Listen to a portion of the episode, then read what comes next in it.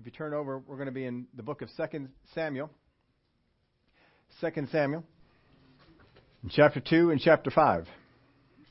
How many have ever been frustrated by the little childproof caps they put on the on the aspirin bottles or the medicine bottles? Just makes it so hard for people to get it off. Well, little Brittany, four years old, she had an ear, earache, and her mom wanted to give her a painkiller. She saw the painkiller. She tried as hard as she could to take the lid off the painkiller. She could not take that lid off the painkiller. She uh, gave the jar to her mom. Mom saw the frustration on her, her face and said, Oh dear, it's a child-proof container. And the little girl looked up at her mom with just shock and awe. She says, Mommy, how does the bottle know it's me?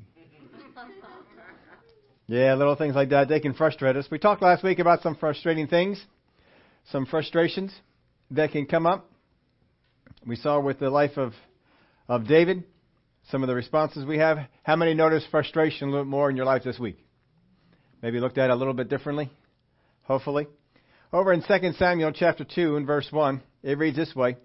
It happened after this that David inquired of the Lord, saying, Shall I go up to any of the cities of Judah? And the Lord said to him, Go up. David said, Where shall I go up? And he said, To Hebron. So David went up there, and his two wives also, Ahinoam, the Jezreelitess, and Abigail, the widow of Nabal, the Carmelite. And David brought up the men who were with him, every man with his household. So they dwelt in the cities of Hebron. Then the men of Judah came, and there they anointed David king over the house of Judah. And there they told David, saying, The men of Jabesh Gilead were the ones who, who buried Saul. So David sent messengers to the men of Jabesh Gilead and said to them, You are blessed of the Lord, for you have shown this kindness to your Lord, to Saul, and have buried him. And now may the Lord show kindness and truth to you. I will also repay this kindness because you have done this thing. Now therefore let your hands be strengthened and be valiant, for your master Saul is dead, and also the house of Judah has anointed me king over them. So David was anointed by God to be king over Israel, over the whole land. But he had to wait. He had to wait for Saul to be taken away, to, to die. He had two opportunities to speed that process up. And he felt, no, this is not something I can do. This is the Lord's anointed. I can't go against him in this way. So he waited, and after being chased by Saul and pursued for no good reason, he finally came to the conclusion. He says, I have to leave the land of Israel and go into the land of the enemy, Philistines, and live out there. And for a year and four months, we saw last time that he, he lived out there. And then finally the day came, there was going to be another big battle between the Philistines and the land of Judah. And so he was asked to go into battle with them. He was ready to go because he's kind of put himself in a position where He'd have to. So on the way there, the men from the Philist- Philistia said, No, we don't want David to go with us. So David was sent back. And the battle went on, and Saul died. And now David knows God anointed me to be king. It's time for me to go back. And so he goes on back. How many of you would have the expectation that now it's your time to be king? He's waited. He's waited patiently. He even goes to God after the, this whole thing's over. He says, God, what should I do? Where should I go? And, and God says, go up to Judah. And which city should I go to? He doesn't even assume a city. He says, go up to Hebron. So he follows the Lord's direction. He goes up to Hebron. And all the people from Judah come over and anoint him king. But that's it. Nobody else. Just Judah. He's supposed to be king over Israel. Could this potentially be frustrating? You have waited all these years, and still, you're not king of Israel. You're king of Judah. The bulk of the nation has gone and taken one of Saul's sons and put them up as, as king. But we see that Jabesh Gilead, there's some good men there who had seen the body of Saul, and they went and buried him. David is very pleased with them. This is where the wives, Jabesh Gilead is where the wives came from. For Benjamin, remember when Benjamin, the uh, the wipeout that was done in that that place. So this is where they did to to get them some wives. This is uh, first recorded action was to defend this place. I was over in 1 Samuel chapter 11. But Ishbosheth is made king by Abner, who was the commander of the army. He was called a different name over in Chronicles, which means a man of Baal. Ishbosheth means a man of shame. Either way, it's not a very good name. Here's the thing Saul and his sons died in battle.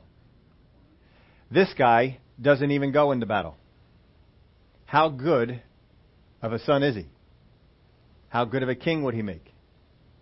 More than likely, you can get an idea. If Saul doesn't even bring him in the battle, he probably doesn't even see enough worth from him to go in.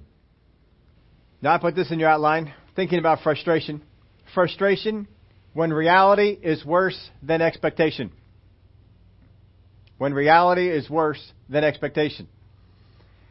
David would have an expectation to be king over Israel. But the reality is he's king over Judah. You can think of it this way. You have the expectation that you can get to work in 15 minutes. When the reality becomes 30, you can become frustrated. You have the expectation that the train would be on time. When the reality is it's an hour late, that can become frustrating. Expectation and reality. We a lot of times get an expectation of things in ourselves, and then we have the reality. Some people even come up with an expectation in the area of healing. Well, God should just do this for me, and then this will happen. Remember Naaman? I thought that he would just come out, call on the name of his God, wave his hand, do something, and I would be healed. There's the expectation. Here's the reality. Go dip into Jordan. A lot of times we build up an expectation in ourselves. The problem comes in when we build up an expectation not founded on the Word of God, founded on something else, something that other people have done, something that we feel like we're comfortable in doing, all kinds of things that we can get expectation from. The woman with the issue of blood had expectation, but she built hers up on the Word of God. She built hers up on what she heard about Jesus. She built hers up on what she saw that anointing that was on Jesus do. And that expectation was met when reality is worse than expectation. How many of you have a reality that's worse than what you expect? What we have to do is break down our expectation. Now, for David, did God say you would be king right away? No. So if you build up an expectation, as David, I'm going to be king now because God anointed me now, that would be wrong.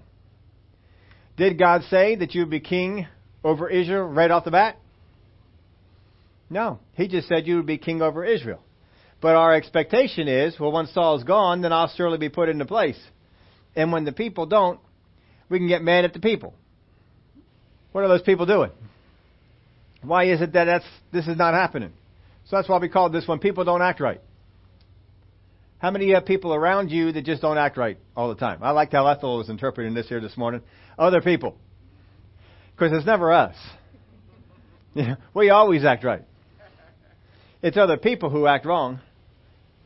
And we have an expectation on these other people of what they should do, how they should act.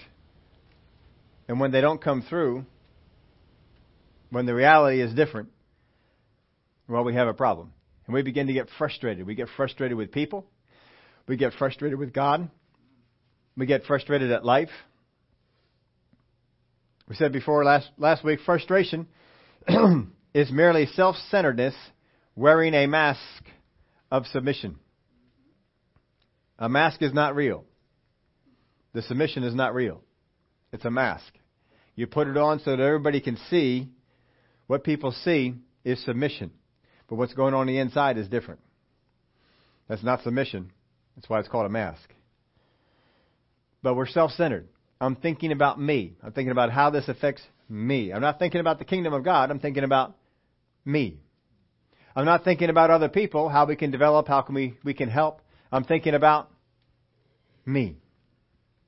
I'm thinking about mine. I'm thinking about the stuff that I have, how it affects those things, and not affecting other people. You look at the life of Jesus, Jesus came down here and operated under the anointing not to help himself.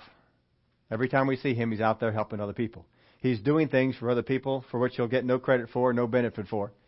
People will be happy about him today, but you know, in a week from now they'll be mad. Happened a lot of times in his in his ministry. So David was called to be king over Israel. He is king over Judah. Now, after a while, you begin to think, well, you know, these people, they're not acting right. And they're frustrating me. But surely they'll get it together and they'll act right in a week or two. Surely they'll get it together and, you know, in a month they'll see through and they'll get this taken care of. But that's not what's happening. Now you look at David. David has been here. He's been waiting for this. He got the anointing. He's not acting different. He's still acting subservient to, to Saul. He's still helping Israel. Has he, has he waited for this promise in faith and patience? Isn't that what the Word of God says? Through faith and patience, inherit the promises? He's got a promise. Through faith and patience, inherit the promises. But the reality is, it hasn't come back, has not come about yet. How many of us have been believing God for a certain situation to change, for a certain situation to get better, for a certain place to go? We're always looking at other people. We're always looking at other things.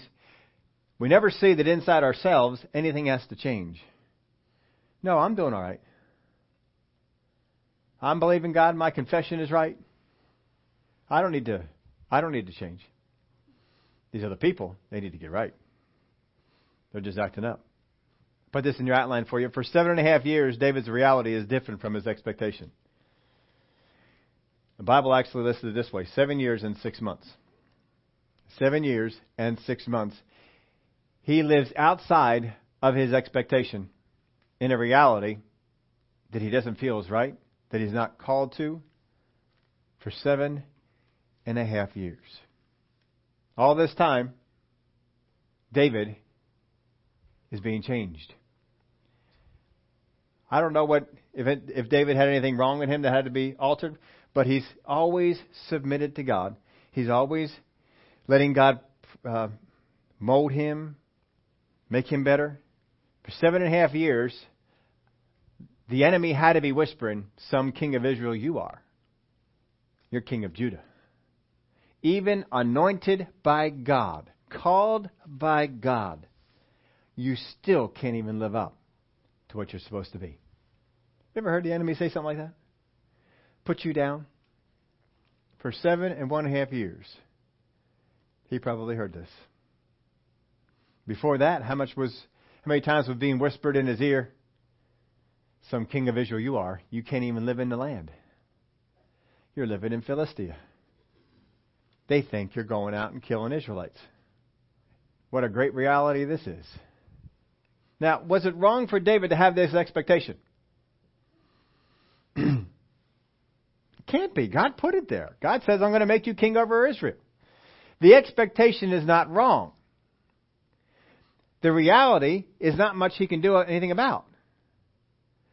But when there's a difference between the reality and expectation, we can get frustrated. We can get angry. We can get all kinds of things.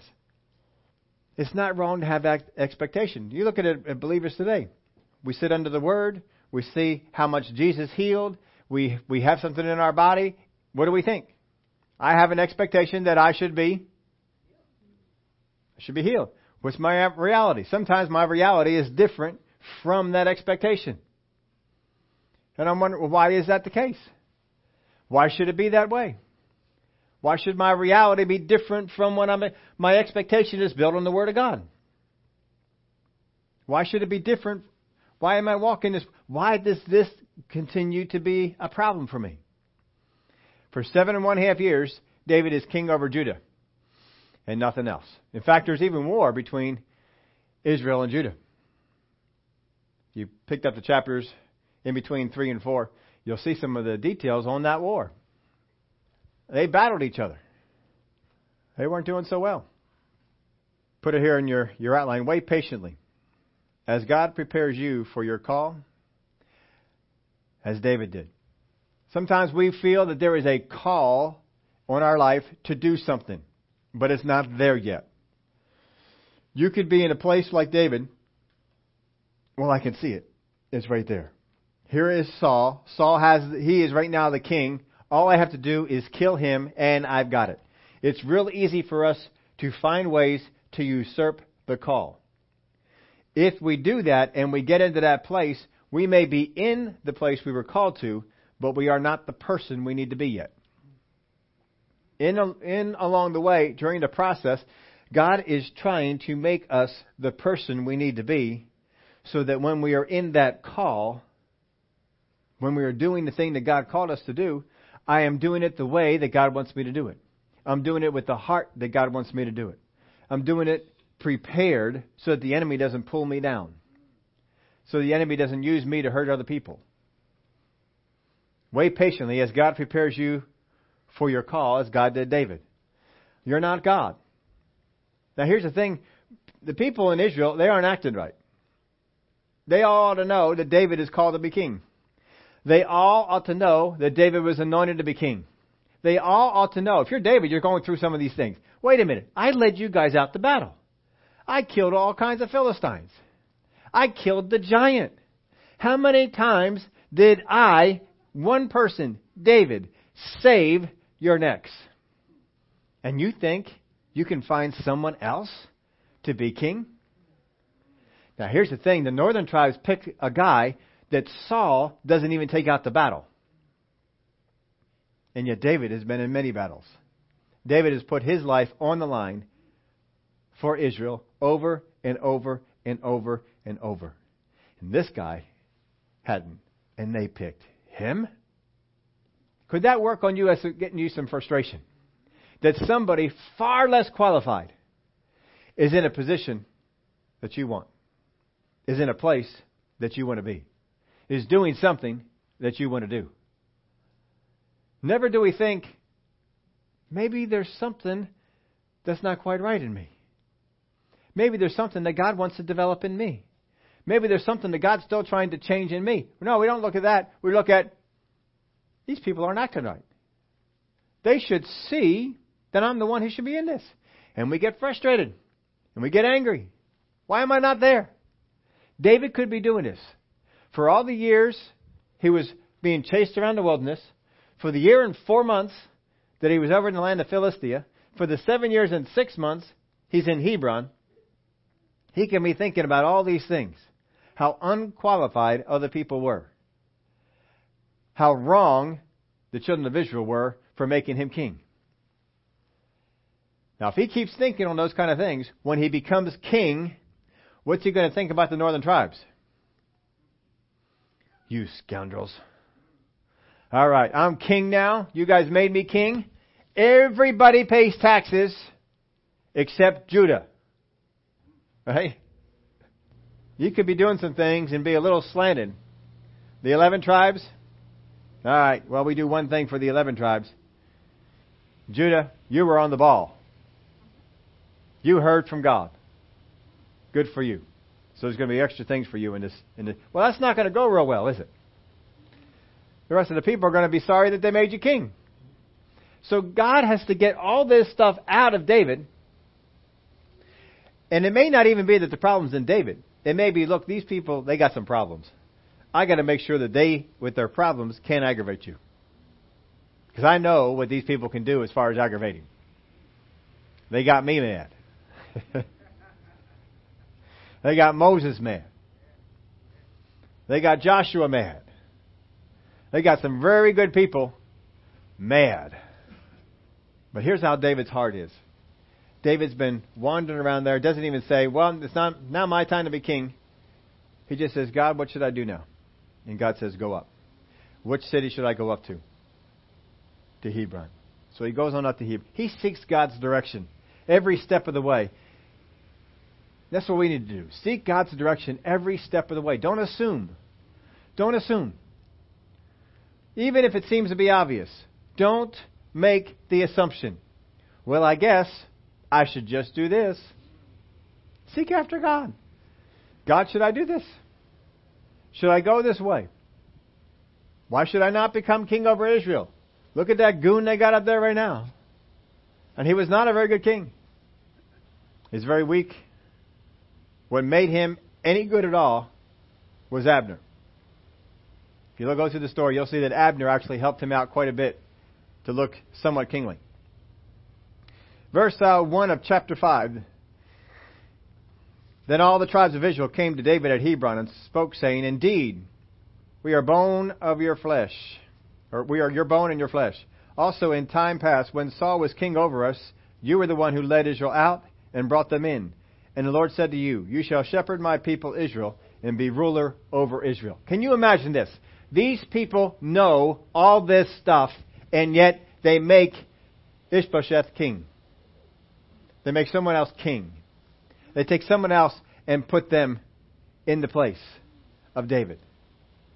Even though they knew all this about. It. They knew that David was called. They knew that David was anointed by God. They knew that David had shown himself going out to battle and leading them out to battle and coming back in. They knew all of this and still chose someone else. They can't say, well, we didn't know David was up for the position because Judah made him king. The Lord said to you, You shall shepherd my people Israel and be ruler over Israel. Not Judah, Israel. Therefore, all the elders of Israel came to the king at Hebron, and King David made a covenant with them at Hebron before the Lord. And they anointed David king over Israel. And David was 39 or 30 years old when he began to reign, and he reigned 40 years. In Hebron, he reigned over Judah six, seven years and six months, and in Jerusalem, he reigned 33 years over all Israel and Judah. Now look at this. Where do they come to make David king? They came to Hebron, where David was. David does not go to them and say, hey, y'all have a vacancy? I want to put my application in. Be king over all Israel. They don't do that. He doesn't do that. David waits for them. God had called me to be king. God anointed me to be king. God will put me in that place. Let God be the one who puts you in places. Don't be doing it yourself. Too often, we try and do it ourselves. We try to insert ourselves into people's lives. We try to insert ourselves into situations. We try to insert ourselves, and, and that's not going to help. How many times have you been out there and you you see people who need help and you try to help them, but they didn't ask you for help, but you try and help them, and then it doesn't go well. Why? Because they didn't ask you for help. Sometimes people, you need to sit back and just let people come and ask you. When people come and ask you, it's going to be different. Jesus doesn't go up to somebody and say, "Hey, you need healing." What's he do? Y'all come over here and ask me, "What do you what do you want? What do you want done?" Verse 6, And the king and his men went to Jerusalem against the Jebusites, the inhabitants of the land, who spoke to David, saying, You shall not come in here, but the blind and lame will repel you, thinking, David cannot come in here. Nevertheless, David took the stronghold of Zion, that is the city of David. Now David was said on that day, Whoever climbs up by way of the water shaft and defeats the Jebusites, the lame and the blind, who are hated by David's soul, he shall be chief and captain. Therefore they say, The blind and the lame shall not come into the house. And David dwelt in the stronghold and called it the city of David. And David built all around the Millo and inward. Well, we got a new kingdom. We need a new throne. We need a new place to put that throne. So David says, We're not going to rule all of Israel from Hebron. We're going to rule from a city we don't even have yet. We're together, Israel and Judah, we are going to take a city together. And then from that city is where we're going to rule. So he gets all of Israel and all of Judah, and they go after this fortress of Jerusalem. The people inside are so confident, it says, nobody can get in here. You're not going to be able to come in here. And David said, watch it. Watch it happen. And so he led all the people into the city, and they took the city. And now they rule from Jerusalem. Jerusalem became the great city. And Jerusalem has been a historic city. It's been a city that goes all the way back into the book of Genesis all the way back to Abraham. Then it was called Salem. But then it became Jerusalem. So David went on and became great. and the Lord God of hosts was with him. So David went on and became great. How many of you like that verse? You, that's, I mean, that's a refrigerator verse, right? Put that up in your refrigerator. David went on and became great. And the Lord God of hosts was with him. We all want that on our life. But are we willing to have the faith and patience? Are we willing to deal with the frustrations the way that David did? See, most of the times we have a difference between our reality and our expectation. And the thoughts come in. How come you're still wrestling with that healing problem? How come you're still wrestling with that people issue? How come you haven't been given that promotion yet? How come this hasn't happened yet? And those thoughts come in, pointing out your expectation is here, your reality is here. And we begin to get frustrated. What happens with a lot of Christians is we come up with explanations outside of the Word of God. Where do you think that explanation came that, well, it's just not God's will to heal me yet? It didn't come from the Bible. You tell me one person of all the folks that Jesus uh, ministered to, all the people that are out there, how many times did Jesus say, you know, it's just not God's time? Come back tomorrow. Come back in a week. Maybe it'll be His time then. Never one time. I was listening to somebody, they were pointing out the fact that, talking about the woman with the issue of blood. Why is it that Jesus didn't say to her, Daughter, you hit it on a good day. It was God's will to heal you today. Why doesn't he say that? What's he say? Daughter, your faith has healed you. Your faith has healed you. Not it was God's time. When we have a difference between our reality and our expectation, an explanation will come to us. Will we entertain it? Will we give credence to it? You go out there and you talk to Christians and you find out you find out why are they in the state that they're in. And they'll have all kinds of explanations and you have to shake your head. Where did that come from? How is it that you can why do you think that? Some people come out, well, the Lord hates me. Well, the Lord doesn't like me. Well, why do you think that? See, there was a difference between their reality and their expectation. And to close the gap, somebody came in and gave them an explanation. Why do you think at funerals people talk about the death of someone, especially when there's someone young? Well, God needed another angel.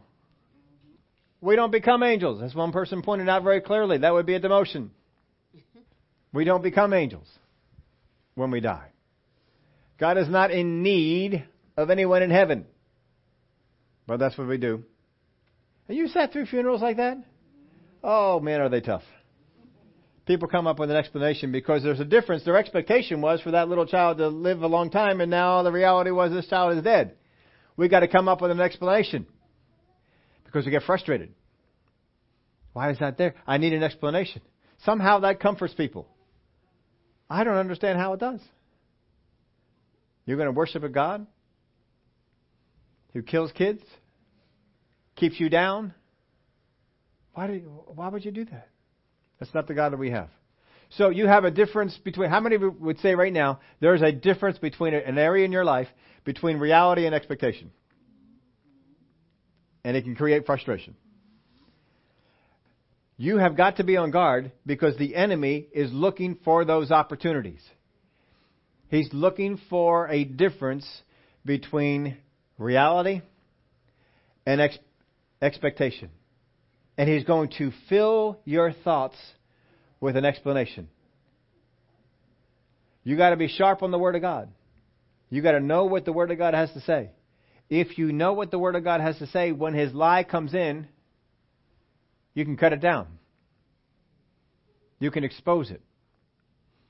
If you are not sharp on it, if you do not know, that lie can settle in.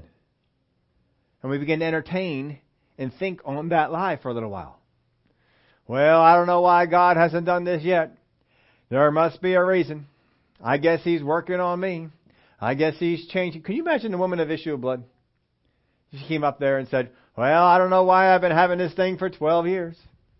I guess there must be something on the inside of me. I guess God must be working on something on the inside of me. Let it be to His glory. I'll just suffer until God decides. That's wrong. But you see, we, are looking for an explanation because if we don't have an explanation, we can't. We can get frustrated. As far as we know, from the Word of God, David never got frustrated. We don't know anything from the Word of God that ever says he got frustrated. Can you see where the opportunity would be for him to get frustrated? All we can tell from the best we can see is that through faith and, through faith and patience, he waited for it. And even when the opportunity, when the vacancy occurred up in the north, he didn't go running after it. He waited. He waited. And Abner had a whole lot to do with bringing David in. So David went on and became great, and the Lord God of hosts was with him. David went on and became great. This is what we want, isn't it? We want to become great for the kingdom of God. The enemy does not want us to become great. Because if we become great for the kingdom of God, we do damage to his kingdom. He wants us to stay small, to stay little. He's going to feed us with things to think on, to act on, to keep us in that small area. He wants you to get frustrated. He wants you to get angry. He doesn't want you, through faith and patience, to inherit the promises. This is what he wants. David could say, Certainly I would be a better king than the guy that got up there in the north right now. But what's he do? He waits. He waits. Verse 11 Then here, Hiram, king of Tyre, sent messengers to David and cedar trees and carpenters and masons, and they built David a house. Can you imagine that? A king hears about you being promoted, becoming king over all Israel, and he says, Man, that is so cool. Tell you what I'm going to do. I got some cedar trees, I got some carpenters, and I got some masons. We're going to come on down there, we're going to build you a house. Now, we're not talking about a three bedroom, two bath. we're talking a castle. We're talking something huge, something big. And they built David a house. So David knew that the Lord had established him as king over Israel and that he had exalted his kingdom for the sake of his people Israel. He knew it. Well, the Lord did this. Because he didn't do it. He didn't go out there and push his, his agenda out there. He could have. He had opportunity. But he didn't do it. He stayed back. He let the Lord move him on. I put this in your outline for you. Frustrated people become dire. And definition for dire is indicating trouble, disaster, misfortune, or the like. Don't become a dire person. Don't become a, a person of trouble, disaster, misfortune, or the like. People who are in frustration, and this frustration just continues to, yield, to, to, to be going on the inside, they keep yielding to it. One of the traits they will be is they are demanding. They become very demanding. Why? Because I am frustrated because people aren't acting right. I'm so tired of everybody doing the wrong things. I'm so tired of people not caring about me. I'm so tired about people not doing this for me. Everybody's doing something for everybody else. They're not doing it for me. You get frustrated. Remember frustration? Self-centeredness with a mask, wearing a mask of submission? It's all about me. You, you, have, you will be hard pressed to be frustrated and not thinking about me. So the first thing is they become demanding, or you become demanding. When you get frustrated, you get demanding. When you get frustrated, how many things come out of your mouth that are more on the demanding side than asking? the kids are acting up. Frustration level is, is increasing because reality and expectation are different. And instead of saying, honey, will you take this? What do we say? Take that upstairs. right? frustration has come in. We become demanding of other Christians, of other people. Folks, when you get frustrated with God, you get demanding to Him. God, I've been serving you for a long time. I've been faithful. I've been diligent. Everything you gave me, I did. Now you owe this to me. don't think people don't talk to God like that. Can you imagine being God? All powerful, sitting up there, and this little little peanut thing down here is. When frustration is getting a hold of us, folks, we become demanding. Here's the next one: we become impatient. Through faith and patience, inherit the promises. We become impatient. There's no rest when you are impatient. You're always stirring. You're always, I got to get this done. I got to get this done. I got to do this. I got to do that. This should be going on. This impatience. Impatience. God does things over thousands of years. We want it done now. How long does it take God to make a star? He has put things in operation Stars develop over a thousand years. And then they have all kinds of stages that they go through. They got the small stage, they got the medium stage, they got the large stage. Our sun happens to be in the medium stage right now, and it is the best stage for sustaining the planet. It's been in that stage for quite a few thousand years. People are talking about, you know, the sun might die and things like that, folks. The sun has been in this stage for many, many, many thousands of years. It will stay in this stage for many, many more thousands of years. God's stuff in the heavens takes place over tens of thousands of years. Can you imagine him saying to the angels, Hey, watch this, we're going to make a star? Right over there. I already set everything in operation. I already put all the stuff there. now watch this, it's going to come together. And 5,000 years later, it's almost ready. Why? Because God spoke things into existence. He put all the things here. He put all the operations. He put all the rules into place. And stars are continually born. They continue to grow. And it's, oh, it's so much. How many have ever gone up on the Hubble uh, telescope website? Anybody never been up to the Hubble telescope website? Oh, folks, you're missing stuff you go up on the go up the, go in your Google or whoever your your search engine is and type in Hubble. And go on up there and take a look. There are some spectacular pictures. They can take this telescope and they can point it at an area of space that appears dark and show you galaxies, show you nebulas, show you birthplaces of suns, planets, all kinds of things. Like colors you just can't even imagine. You could spend days just looking at all the pictures that Hubble is taking, and it's still taking more. And it's still going around, and it'll take some more. They are already working on its replacement.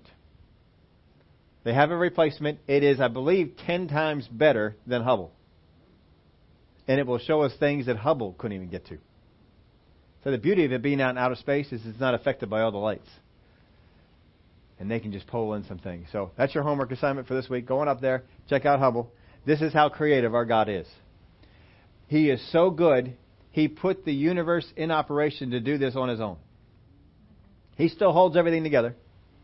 He still keeps all the laws in operation. But that's what he that's how patient our God. He just keep, keeps creating things.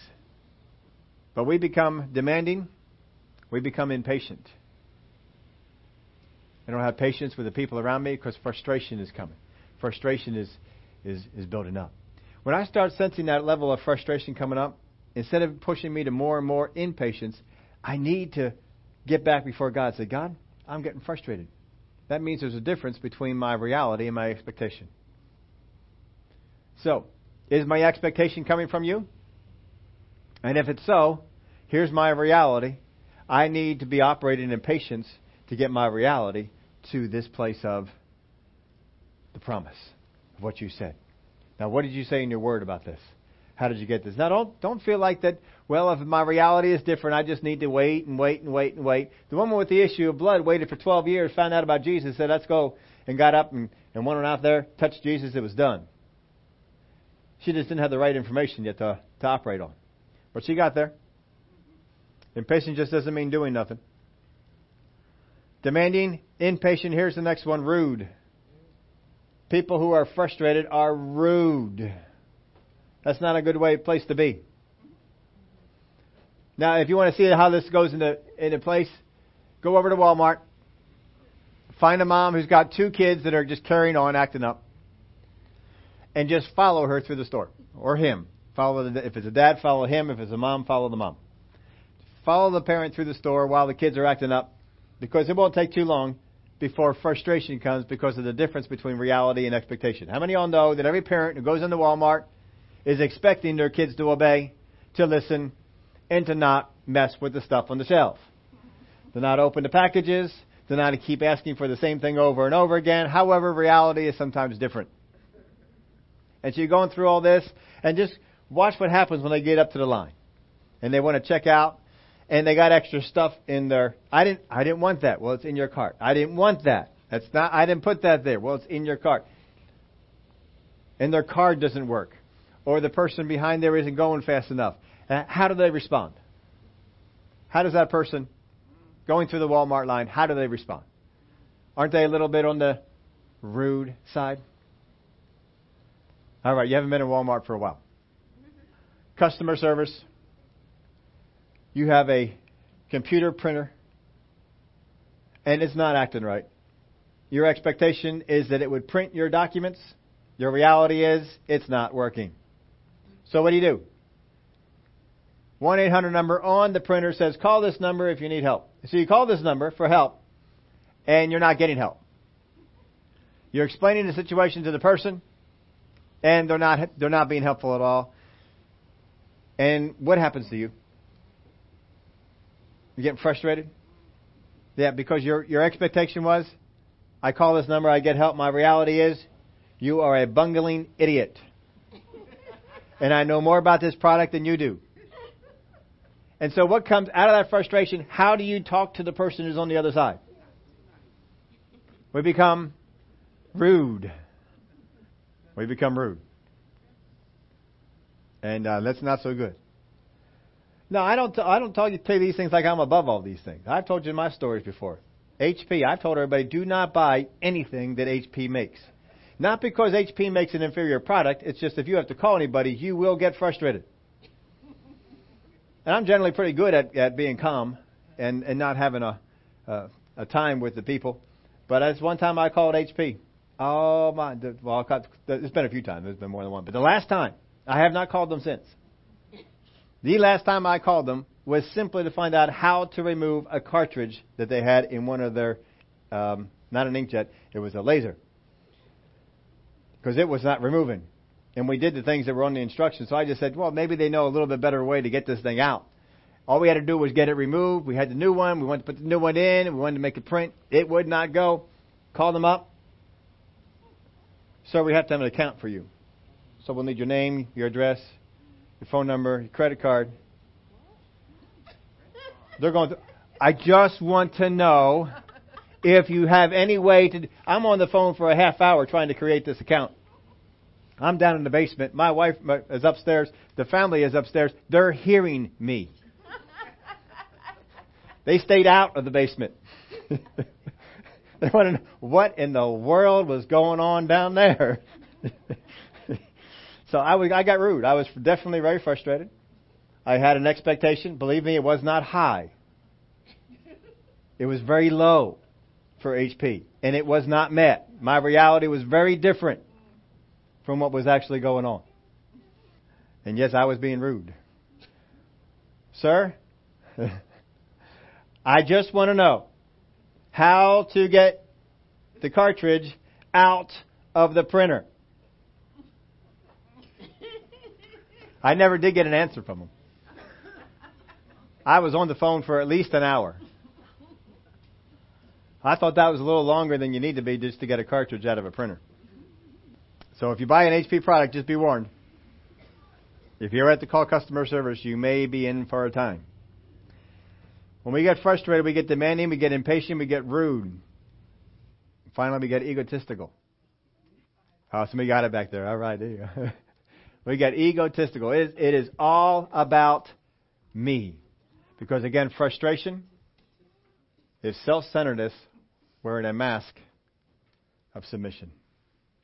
As long as you stay in an attitude of frustration, life is about you. What other people do is about you. All you care about is how they handle your needs, your wants, and what you want done. That's what frustration will do. Left untreated, folks who are frustrated will continue on to prideful and unteachable. Now, see the thing about frustration? Frustration is a temporary condition most times. How many of y'all know when you get frustrated, it's there for an hour, two hours, three hours, but it, it does eventually pass. It does eventually go away. Prideful condition does not go away very fast.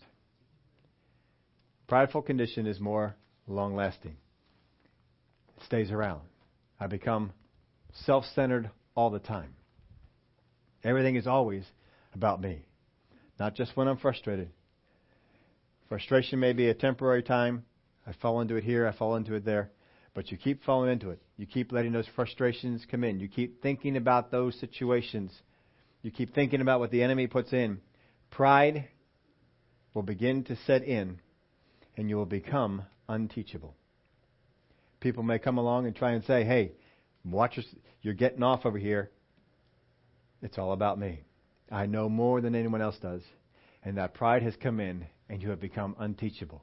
This is what the enemy loves. If he can get you into pride, he can get you resisted by God.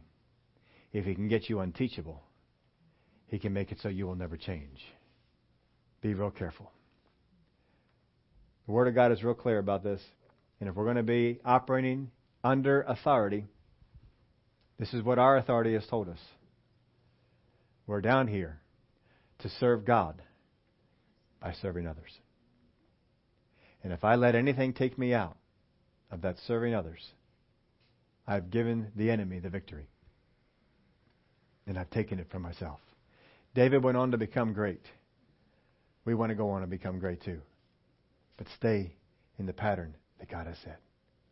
Think about David here. David had every opportunity to get frustrated, to get angry at people, to get mad that God hasn't come through.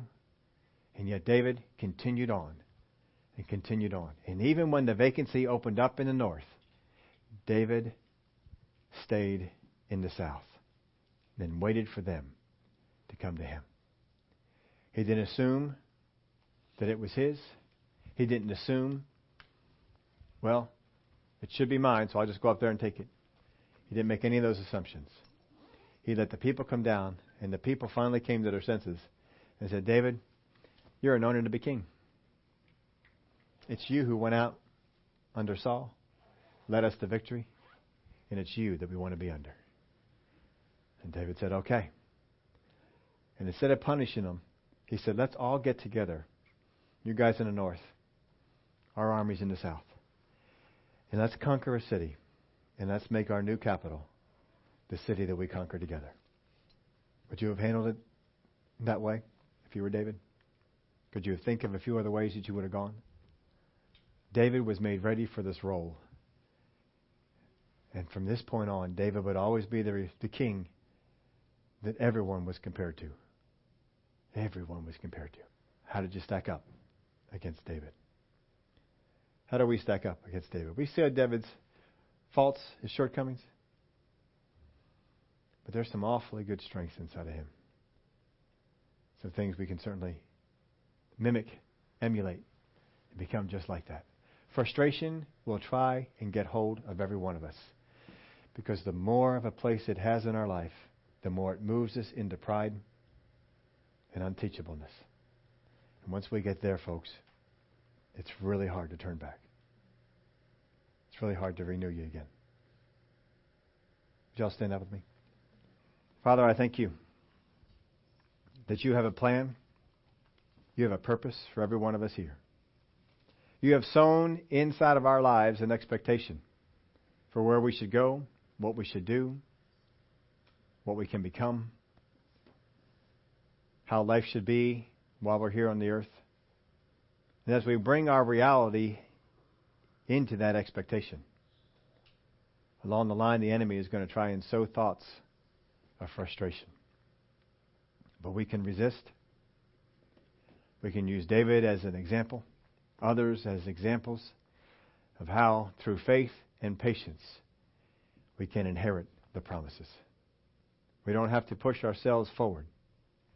We just need to be ready for those steps when you bring us to them.